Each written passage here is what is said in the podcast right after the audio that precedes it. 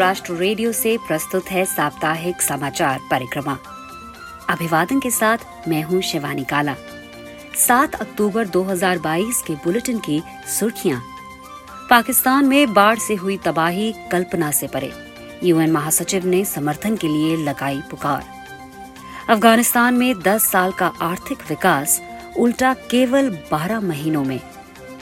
टिकाऊ विकास पर केंद्रित भारत यूएन विकास साझेदारी कोष को हुए पाँच साल पूरे। जलवायु परिवर्तन, महिलाओं व लड़कियों के विरुद्ध हिंसा का जोखिम बढ़ने की एक वजह। और विश्व शिक्षक दिवस पर शिक्षा में रूपांतरकारी बदलाव किए जाने की आवश्यकता पर बल।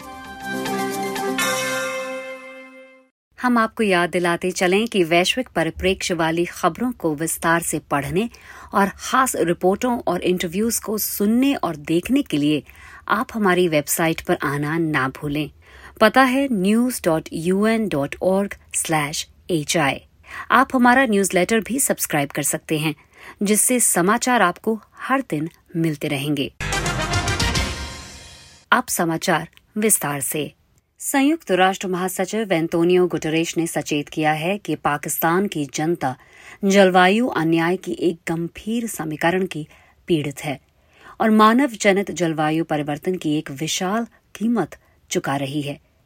उन्होंने शुक्रवार को यूएन महासभा में बुलाई गई एक बैठक में पाकिस्तान में बाढ़ पीड़ितों के लिए सहायता प्रयासों को मजबूती प्रदान करने की पुकार लगाई है।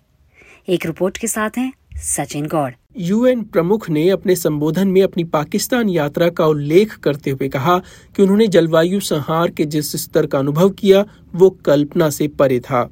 भीषण बाढ़ से अब तक 1,700 लोगों की मौत हो चुकी है 12,000 से अधिक घायल हुए हैं और उन्यासी लाख लोग विस्थापन का शिकार हुए हैं। महासचिव एंटोनियो गुटरेश ने कहा कि पाकिस्तान एक सार्वजनिक स्वास्थ्य आपदा के कगार पर है। देश में हैजा मलेरिया और डेंगू के प्रकोप की आशंका जताई गई है जिससे बाढ़ की तुलना में कहीं अधिक संख्या में लोगों की जान जा सकती है। यूएन प्रमुख ने आगाह किया कि इस बाढ़ का असर आने वाले दिनों या महीनों तक नहीं बल्कि वर्षों तक महसूस किया जाता रहेगा। इसके मद्देनजर उन्होंने पुनर्वास और पुनर्निर्माण प्रयासों के लिए एक अपील जारी की। I urge donor countries, international financial institutions, and other relevant international organizations, along with the private sector and civil society, to fully support these efforts. UN महासचिव दान दाता देशों अंतर्राष्ट्रीय वित्तीय संस्थाओं प्रासंगिक अंतर्राष्ट्रीय संगठनों के साथ साथ निजी सेक्टर और नागरिक समाज से इन राहत प्रयासों को पूर्ण समर्थन प्रदान किए जाने का आग्रह कर रहे थे संयुक्त राष्ट्र ने पाकिस्तान बाढ़ राहत योजना के ज़रिए इक्यासी करोड़ साठ लाख डॉलर की सहायता अपील जारी की है। यूएन महासभा में शुक्रवार को सर्वमत से एक प्रस्ताव भी पारित हुआ, जिसमें पाकिस्तान सरकार और जनता के लिए समर्थन व एकजुटता दर्शाई गई है। संयुक्त राष्ट्र विकास कार्यक्रम की बुधवार को जारी एक नई रिपोर्ट में कहा गया है कि अफ़गानिस्तान में तालिबान के शासन की एक साल की अवधि में देश की अर्थव्यवस्था सिलसिलेवार संकटों से गुजर रही है, जिसे केवल मानवीय सहायता से नहीं सुझाया जा सकता है। रिपोर्ट में कहा गया है कि देश की नियमित अर्थव्यवस्था पहले से ही नीचे जा रही थी, मगर अगस्त 2021 के बाद से लगभग पाँच अरब डॉलर का नुकसान हो चुका है। दस वर्षों में जो प्रगति दर्ज की गई थी, वो केवल बारह महीनों में उलट गई है। इस बीच खाद्य निर्धनता से बचने के लिए दैनिक जीवन की आवश्यक सामान की एक टोकरी की लागत में 35 प्रतिशत बढ़ोतरी देखी गई है। इस कारण निर्धन परिवारों को केवल जीवित रहने के लिए कर्ज में डूबने या संपत्ति को बेचने के लिए मजबूर होना पड़ रहा है। यूएनडीपी के अनुसार लगभग सात लाख रोज़गार समाप्त हो चुके हैं और साथ ही कोविड 19 महामारी, संघर्ष सूखे और यूक्रेन में युद्ध के प्रभावों से पीड़ित स्थानीय लोगों को और अधिक जोखिम में डाल दिया है। यूएनडीपी के अनुसार अफ़गानिस्तान को वर्ष 2008 के बाद से सकल घरेलू उत्पाद, यानी जीडीपी में लगातार गिरावट के कारण अपनी अर्थव्यवस्था को बनाए रखने के लिए अंतर्राष्ट्रीय सहायता पर निर्भर होना पड़ा, जिससे सरकारी खर्च का पिचहत्तर प्रतिशत हिस्सा चलता था। लेकिन विदेशी दानदाताओं ने अगस्त 2021 में सत्ता पर तालिबान का कब्जा होने के बाद अपनी सहायता निलंबित कर दी। अफ़गानिस्तान को बाहर से समर्थन के अभाव में अब कृषि और कोयले के निर्यात से सीमित घरेलू आय पर निर्भर रहना होगा। भारत संयुक्त राष्ट्र विकास साझेदारी की पांचवी वर्षगांठ पर संयुक्त राष्ट्र में भारत की स्थायी मिशन ने शुक्रवार को यूएन मुख्यालय में एक कार्यक्रम आयोजित किया। कार्यक्रम में इस साझेदारी में हुई प्रगति को रेखांकित किया गया। कुछ और जानकारी के साथ हैं यूएन न्यूज़ हिंदी के प्रमुख महबूब खान। विकासशील देशों में टिकाऊ विकास लक्ष्यों की प्राप्ति पर केंद्रित परियोजनाओं के लिए समर्थन सुनिश्चित करने की खातिर भारत यूएन विकास साझेदारी कोष की स्थापना 2017 में की गई थी। शुक्रवार को आयोजित कार्यक्रम में दक्षिण दक्षिण सहयोग के ज़रिए टिकाऊ विकास लक्ष्यों की प्राप्ति के लिए कायापलट कर देने वाले बदलावों पर चर्चा हुई।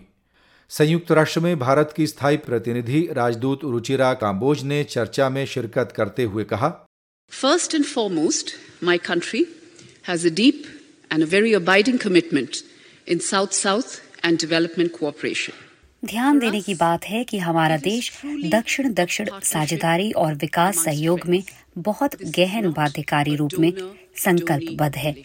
हमारे देश के लिए ये साझेदारी मित्रों के दरमियान है न कि किसी दानदाता और दान प्राप्त करने वालों के दरमियान। संयुक्त राष्ट्र में भारत की स्थायी प्रतिनिधि राजदूत रुचिरा काम्बोज के शब्द। उन्होंने कहा कि भारत ने तमाम विकासशील दुनिया में देशों की मदद करने में कभी भी भूगोल या अन्य तरह के कारकों की परवाह नहीं की है।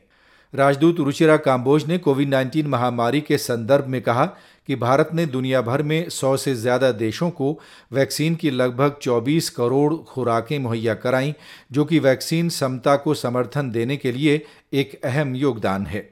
गौरतलब है कि भारत यूएन विकास साझेदारी कोष दक्षिणी गोलार्ध में स्थित विकासशील देशों के नेतृत्व और स्वामित्व में टिकाऊ विकास पर केंद्रित परियोजनाओं को समर्थन देने पर लक्षित है।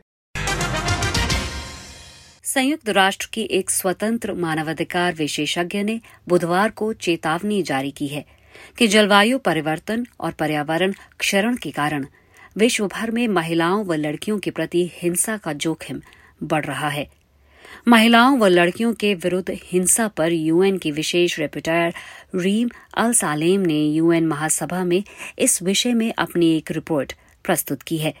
रिपोर्ट दर्शाती है कि जलवायु परिवर्तन महिलाओं व लड़कियों के लिए खतरे बढ़ाने वाला सबसे बड़ा कारक है, जिससे नए और पहले से व्याप्त लैंगिक विषमताओं के रूपों की और असर होने की आशंका है। इन रेपोटायर ने सचेत किया कि महिलाओं व लड़कियों के विरुद्ध होने वाली हिंसा सामाजिक, राजनैतिक और आर्थिक वजहों का भी नतीजा होती है। स्वतंत्र विशेषज्ञ ने अंतर्राष्ट्रीय समुदाय से आग्रह किया कि लैंगिक समानता के प्रति संकल्प को मजबूती प्रदान किए जाने की आवश्यकता है। साथ ही जलवायु परिवर्तन और आपदा जोखिम में कमी लाने के लिए कार्रवाई को मानवाधिकारों पर केंद्रित बनाना होगा। संयुक्त राष्ट्र एजेंसियों और एक साझेदार संगठन ने बुधवार 5 अक्टूबर को विश्व शिक्षक दिवस के अवसर पर जारी अपने साझा वक्तव्य में ध्यान दिलाया है कि शिक्षा में अध्यापकों की केंद्रीय भूमिका है और शिक्षकों के मूल्यवान कार्य के अनुरूप उनके लिए बेहतर वेतन व कामकाजी परिस्थितियों की भी व्यवस्था की जानी होगी। कुछ और जानकारी दे रहे हैं यूएन न्यूज़ हिंदी के प्रमुख महबूब खान। यूएन एजेंसियों के शीर्ष अधिकारियों ने देशों से ये सुनिश्चित करने का आह्वान किया कि शिक्षकों पर ज्ञान निर्माता व नीति साझीदार के तौर पर भरोसा किया जाए।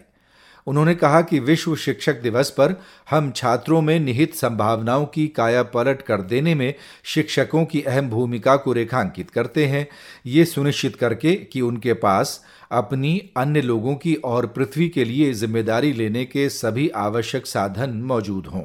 यूएन एजेंसियों ने ध्यान दिलाया कि शिक्षा में काया पलट करने वाले बदलावों पर एक शिखर सम्मेलन पिछले महीने यूएन मुख्यालय में आयोजित किया गया था, जिसमें ज़ोर दिया गया कि शिक्षा व्यवस्था में रूपांतरकारी बदलावों के लिए सशक्त, उत्साही व योग्य शिक्षकों और शिक्षा कर्मियों की आवश्यकता है।